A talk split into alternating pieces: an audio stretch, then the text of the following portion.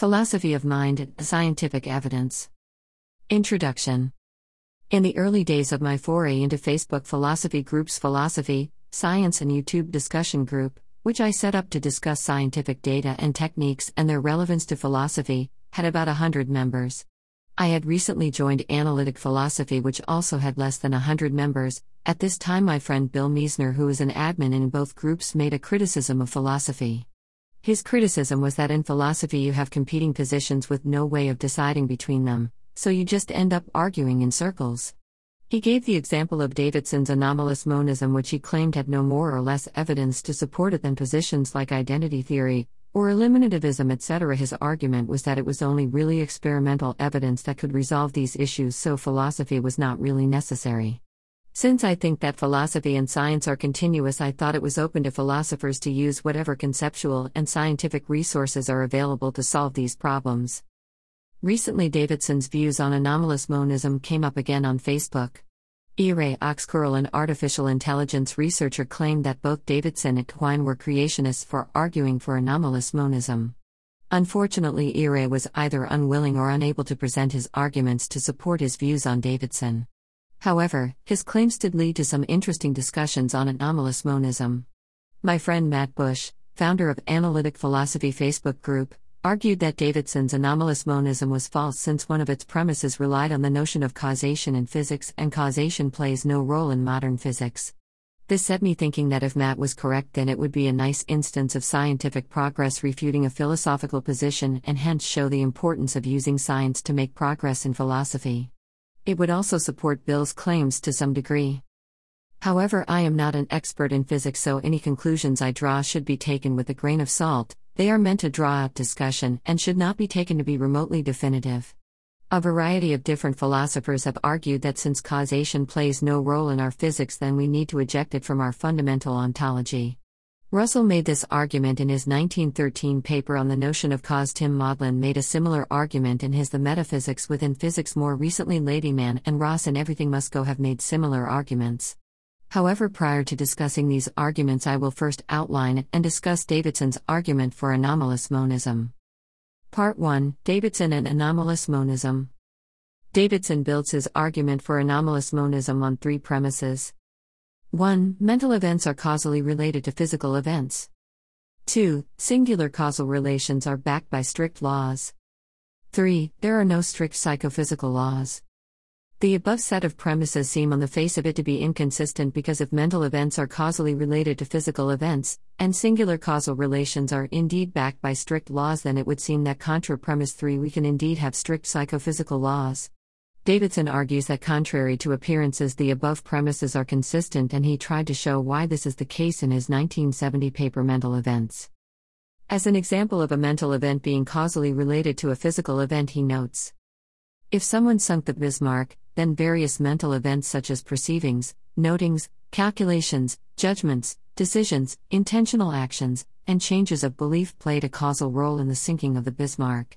I would urge that the fact that someone sank the Bismarck entails that he moved his body in ways that was caused by mental events of certain sorts, and his bodily movement in turn caused the Bismarck to sink. Davidson, Mental Events, p. 208. So we can see from the above that Davidson is talking about mental events. He is referring to intentional actions as opposed to conscious states. So Davidson's first premise amounts to the claim that intentional actions causally interact with non-intentional events. He holds that the causal interaction can go the other way. So, for example, a ship driving towards us can cause us to perceive a ship. In this sense, Davidson argues that physical events can cause mental events and vice versa. Given this case, one could be forgiven for wondering why he denies that there can be psychophysical laws. Firstly, he argues that mental events are identical to physical events. By an event, he means an unrepeatable, dated individual, for example the event of the Twin Towers being bombed. See Stephen Pinker, The Stuff of Thought, for difficulties in individuating events. His anomalous monism is the position that the mental supervenes on the physical, so mental events depend on physical events. It entails that two events cannot be alike in all physical respects but differ in mental respects, and that an object cannot alter in some mental respect without altering in some physical respect. Ibid, p. 214. However, Davidson argues that despite the preceding facts, this does not mean that we can reduce the psychological to the physical any more than we can reduce moral properties to descriptive properties. The obvious claim being that morality is prescriptive, normative, and we cannot derive an ought from an is, while intentional descriptions are also irreducibly normative. When we judge that a creature is an intentional system, we are attributing a minimal level of rationality to them. We are saying that they can judge that something is the case. There are real weak points to all of Davidson's premises, however, I think that premise 3 is the weakest. He argued that there are no psychophysical laws. There is a degree of truth to the claim, but this is because when Davidson talks about the psychological, he is talking about our standard folk psychology. Now, our folk psychology, like our folk physics and our folk biology, is the result of our idiosyncratic evolutionary history and our shared cultural heritage. This folk psychology, folk physics, etc., is pragmatically useful, but it is also riddled with inconsistencies, and is totally ill-equipped to be translated into the language of scientific laws. But as Chomsky correctly argues, this doesn't make the mental anomalous any more than it makes the physical anomalous, rather it just shows the folly in trying to reduce idiosyncratic folk theories to scientific theories. The argument does not seem entirely compelling. For the same reason, we should also not compare truisms about balls rolling down hills or a storm brewing in the west with the law of falling bodies, but we are not concerned with the lack of physico-physical laws connecting ordinary discourse about events in the world and explanatory theories of nature, insofar as scientific inquiry might undermine one's conviction that the sun is setting or that objects are impenetrable. It seems that it might in principle have similar effects on one's convictions about the nature of beliefs. Folk mechanics seems no more susceptible than folk psychology to the formulation of bridge laws. Chomsky, New Horizons in the Study of Language and Mind, p. 89.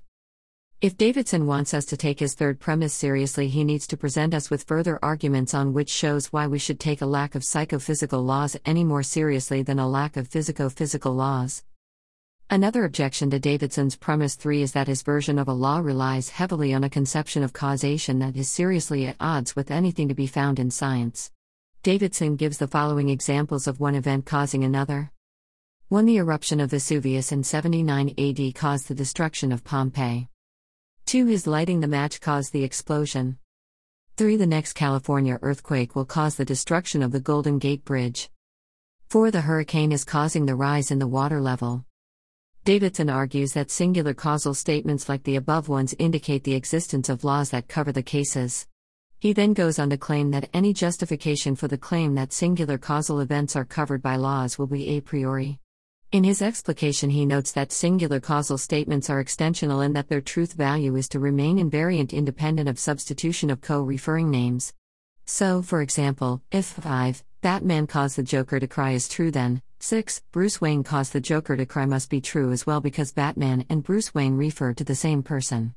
While by a law he means a true universally quantified statement. Strict laws do not admit of ceteris paribus clauses, the less strict laws from the sciences like biology, psychology, etc. will have these ceteris paribus clauses. We have seen already that Davidson argues for his anomalous monism by claiming that intentional statements which are irreducibly normative cannot be reduced to physical statements which form a closed system. So he argues that while mental states supervene on physical states, they cannot be reduced to them. This seems to be connected to the fact that laws in physics are unexceptionable and support counterfactuals, whereas laws in the special sciences employ ceteris paribus clauses. Some people have criticized Davidson by arguing that his premise that true singular causal statements are covered by laws is shown to be false by contemporary quantum physics, in particular the fact that it is not deterministic. Davidson, however, denies this charge. He argues that laws that he says exist are perfectly compatible with probabilistic laws. This is because such laws are universal and exceptionless, the probabilities they predict have no exceptions. Davidson, Laws and Cause, p. 205. Davidson makes the following point. Since it allows probabilistic laws, the cause law thesis does not, in one fairly standard sense of that messy concept, imply determinism. Neither, then, does it imply complete predictability, even in principle, nor retrodictability. Ibid p. 205. So we can see that Davidson at least does not see his law-cause thesis as being in conflict with quantum mechanics. Everything Must Go and the Nature of Causation. Ladyman and Ross in their 2006, look, everything must go critique to analytic metaphysics, which relies heavily on our intuitions to construct our metaphysical theory of the world. A lot of their criticisms were directed to philosophers who claim to be naturalistic but who build their metaphysics upon toy models which, while intuitively plausible, do not correspond with the world revealed by quantum mechanics. This reliance on intuitions they think is a bad thing because our intuitions are not designed to handle really abstract thought about things like quantum mechanics. Furthermore, as science progresses, we adjust our ontology in accordance with our concern for ontological parsimony. However, practical folk have no systematic reason to be interested in the constraint. Nor could natural selection attend to it when it designed the native anticipatory apparatus used by practical folk. In coping with problems of scarcity, tracking the trajectories through local space and time of bundles of rewards is almost everything. Attention to wider informational dynamics in which processes are embedded typically delivers few, if any, additional payoffs, and may get in the way of payoff maximization because of computational costs.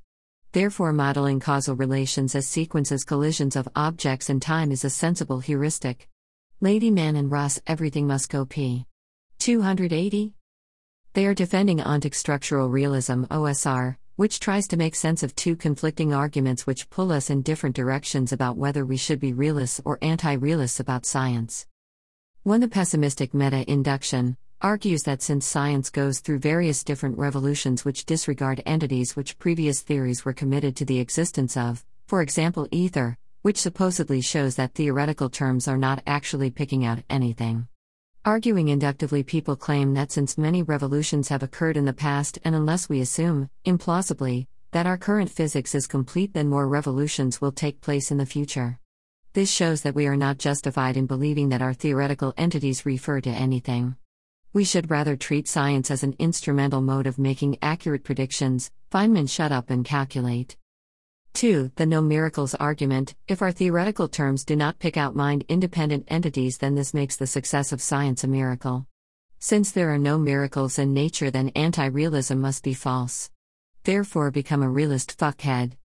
These two arguments seem to pull in different directions, so OSR tries to solve the problem by saying that it is structure that is preserved across revolutions. A lot of direct reference theories in semantics, for example Putnam, 1975, and Kripke, were designed to show how theoretical terms could refer across revolutions. One of the advantages of the direct reference theories is that they could explain reference to theoretical entities within our scientific theories in ways which are more plausible than the descriptivist approach favored by Frege, Russell, and Wittgenstein. Ross and Ladyman seem to think that their OSR can explain theory change in ways that don't rely on our intuitions in the same way illicit way that Kripke etc. do. In Chapter 5 of ETMG, Causation in a Structural World, Ladyman, Ross, and Spurt argue that at the level of fundamental physics we should be eliminativists about causation. This argument, is accepted, would have serious consequences for Davidson's theory of anomalous monism, in particular his first two premises, which rely heavily on the notion of causation. Ladyman et al. Argue that one of the typical explanations of causation in philosophy is done in terms of micro-banging of subatomic particles. However, since fundamental physics does not justify us in postulating micro-banging, they claim that we are justified in rejecting explanations which use the unscientific notion of causation. By this they mean that in terms of our most basic ontology, which is given to us by contemporary physics, causation does not exist. However, this fact doesn't mean that causation cannot play a role in the explanations of the special sciences. They argue that causation in terms of the basic sciences should be thought of as follows. It is a concept that structures the notational worlds of observers who must bookkeep real patterns from the perspectives that involve temporal and other asymmetries they cannot ignore on pain of discarding information, ETMGP. 271. So from the perspective of their scientism, when it comes to the special sciences, the concept of causation is pragmatically useful in helping us pick out real patterns in our environment. However, at the most fundamental level of reality, causation does not exist, rather it is what they call a representational real pattern. They note that there are two main conceptions of causation: one, the folk psychological notion, and two, the scientific conception of causation, and possibly a third notion, causation is explicated by philosophers. We need to be careful when talking about causation to note which version of causation we are eliminating from our fundamental ontology, all versions, and which version we are preserving as a representational real pattern, the scientific conception. One of the primary conceptions of causation is the idea of it as a kind of cosmic glue that holds events together. They follow Russell's views on causation as expressed in his 1913 paper in the sense that they agree that causation finds no role in fundamental physics. However, Russell argued that because causation has no place in fundamental physics, it should be eliminated from our ontology altogether. While, as we saw above, Ladyman et al. Argue that causation is a real pattern that helps us construct our theories in the special sciences, even though it does not play any role in our fundamental physics. So they, unlike Russell, do not recommend outright elimination of causation. As we noted above, we need to be careful when trying to analyze the notion of causation and whether it is the folk psychological concept we are talking about or the philosopher's conception of causation. We know from studies in developmental psychology that as a matter of empirical fact during the normal course of development, children do not pick out causal sequences in the same way as Hume believed. People do not need for two events to be constantly conjoined to believe them to be causally connected. The work of Spelke shows that children from about 4 months have expectations about causation which include the singular causation. Ducas has shown that students perceive causal patterns based on a single event. Obviously, though, our pre-theoretic intuitions of causation don't necessarily tell us about the nature of mind-independent reality, rather they only tell us about how things seem to us. In fact, our intuitions about causality vary depending on the culture we are born into, Cosmides 1989. This fact places serious doubt about whether our intuitions of causation are in any way accurate. From all of this, they conclude that our human folk psychology of causation is not humane, and it is too varied and idiosyncratic to be used as our scientific conception of causality in the special sciences. They follow Patrick Hayes in picking out three core features of folk knowledge. 1. It construes causal relations as centered on some agent of change. 2. It postulates various transformative principles, often conceived of as forces, proceeding out from an agent to the recipient of causal influence. 3. It incorporates assumptions about time asymmetry, causal influences flow from the past into the future. ETMGP 282. Causes in Science. They begin by criticizing Russell, who argued that the notion of cause is never used by scientists. They did a corpus analysis of the journal Science over an 8-year period and found that the term cause was used 90 times a month, while the term effect was used even more. They argue that causation as used by scientists is not humane causation of the simple regularities kind, it is actually closer to the folk conception of causation. This, they note, leaves them with a problem. We have now argued our way into a tight corner. Getting out requires us to seek an account that leaves scientists free to talk about causal processes without risk of embarrassment in the company of metaphysicians, but, 2, follows Russell in denying intuitions, folk or humane, about causation any role in informing the metaphysical foundations of physics, or science more generally. Ibid p. 289. Ultimately, they reconcile the above-seeming contradiction by arguing as follows.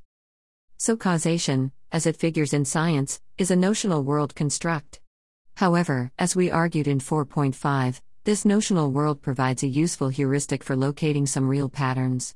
It is because special sciences are concerned with relatively isolatable regions of the universe which involve cross-classification from the perspective of less than fundamental but nevertheless limiting domains for them, that the causal relationships on which they variously focus will appeal to different aspects of their information-carrying potential. We think that Ehrman and Roberts are correct in their claim that fundamental physics discovers something of a kind that special sciences don't, and we call this kind of something a universal real pattern. We argued in the preceding sections of this chapter for Russell's and Redhead's thesis that these real patterns are not causal. They are instead structural, in the sense articulated in chapters 2 and 3. Ibid p. 290. So given their argument and convincing demonstration that causation plays very little role in physics, they have cast doubt on Davidson's first two premises in his argument for anomalous monism. Anomalous monism and the primacy of physics constraint. 1. Mental events are causally related to physical events. 2. Singular causal relations are backed by strict laws.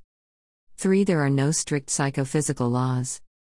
It is important to go through Davidson's argument in light of Ladyman et al. Criticism of the scientific standing of causation. When Davidson is talking about causal relations between events, he is typically referring to macro-level events as opposed to events at a microphysical level. Below are some examples of mental events he discusses in his paper Mental Events. 1. The eruption of Vesuvius in 79 AD caused the destruction of Pompeii. 2. His lighting the match caused the explosion. 3. The next California earthquake will cause the destruction of the Golden Gate Bridge. 4. The hurricane is causing the rise in the water level. As can be seen, none of the examples are events at the level of fundamental physics. Likewise, when he speaks of mental events being causally related to physical events and vice versa, he does not use examples from fundamental physics. So, for example, he talks of mental events like perceiving, believing, planning can cause physical events like the sinking of a ship. None of these examples are anything that Ladyman et al. Would have a problem with. They would cash out Davidson's examples of causation as pragmatic constructs which help us navigate the world but which do not obtain at the fundamental level. From the point of view of OSR, there should be no problem with premise 1 and saying that mental events like perceiving, intending, etc. are causally related to physical events like a ship sinking. Premise 2 that singular causal relations are backed by strict laws. Premise 2 amounts to nothing more than a guess. As we have seen above, Davidson argues that these causal laws will be extensional. He distinguishes between description of causal laws and the laws themselves. However, he has not demonstrated the existence of these causal laws, and we have good reasons to think that causation does not obtain at the level of fundamental physics. At the macro level, scientists do indeed appeal to causal laws. However, they justify these appeals internal to a theory. As Dennett argues that the intentional stance is justified as follows. A pattern exists in some data is real if there is a description of the data that is more efficient than the bit map, whether or not anyone can concoct it. 1991 A. 34. Thus there are, presumably, real patterns in lifeless parts of the universe that no actual observer will ever reach, and further real patterns whose data points are before our eyes right now, but which no computer we can instantiate or design will ever marshal the energy to compact. Quote taken from Ladyman and Ross. Now, in the case of intentional stance ascription as used by cognitive scientists, we have good reasons to think that this requirement is met, but we have no real reason to think that it is met at the level of ordinary folk psychology ascriptions. Davidson never really deals with scientific/computational theories of psychology. All of his descriptions are from folk psychology, and there is no good evidence that the generalizations of ordinary folk psychology have strict causal laws. So Davidson gets his third premise for free. However, it follows trivially from the fact that there is no science of folk psychology any more than there is a science of folk physics. Obviously, ethnoscientists study the type of folk beliefs that people hold, but we don't expect folk physics to be compatible with scientific physics, and the same is true of folk psychology. So Davidson's argument for anomalous monism doesn't really succeed in any meaningful way.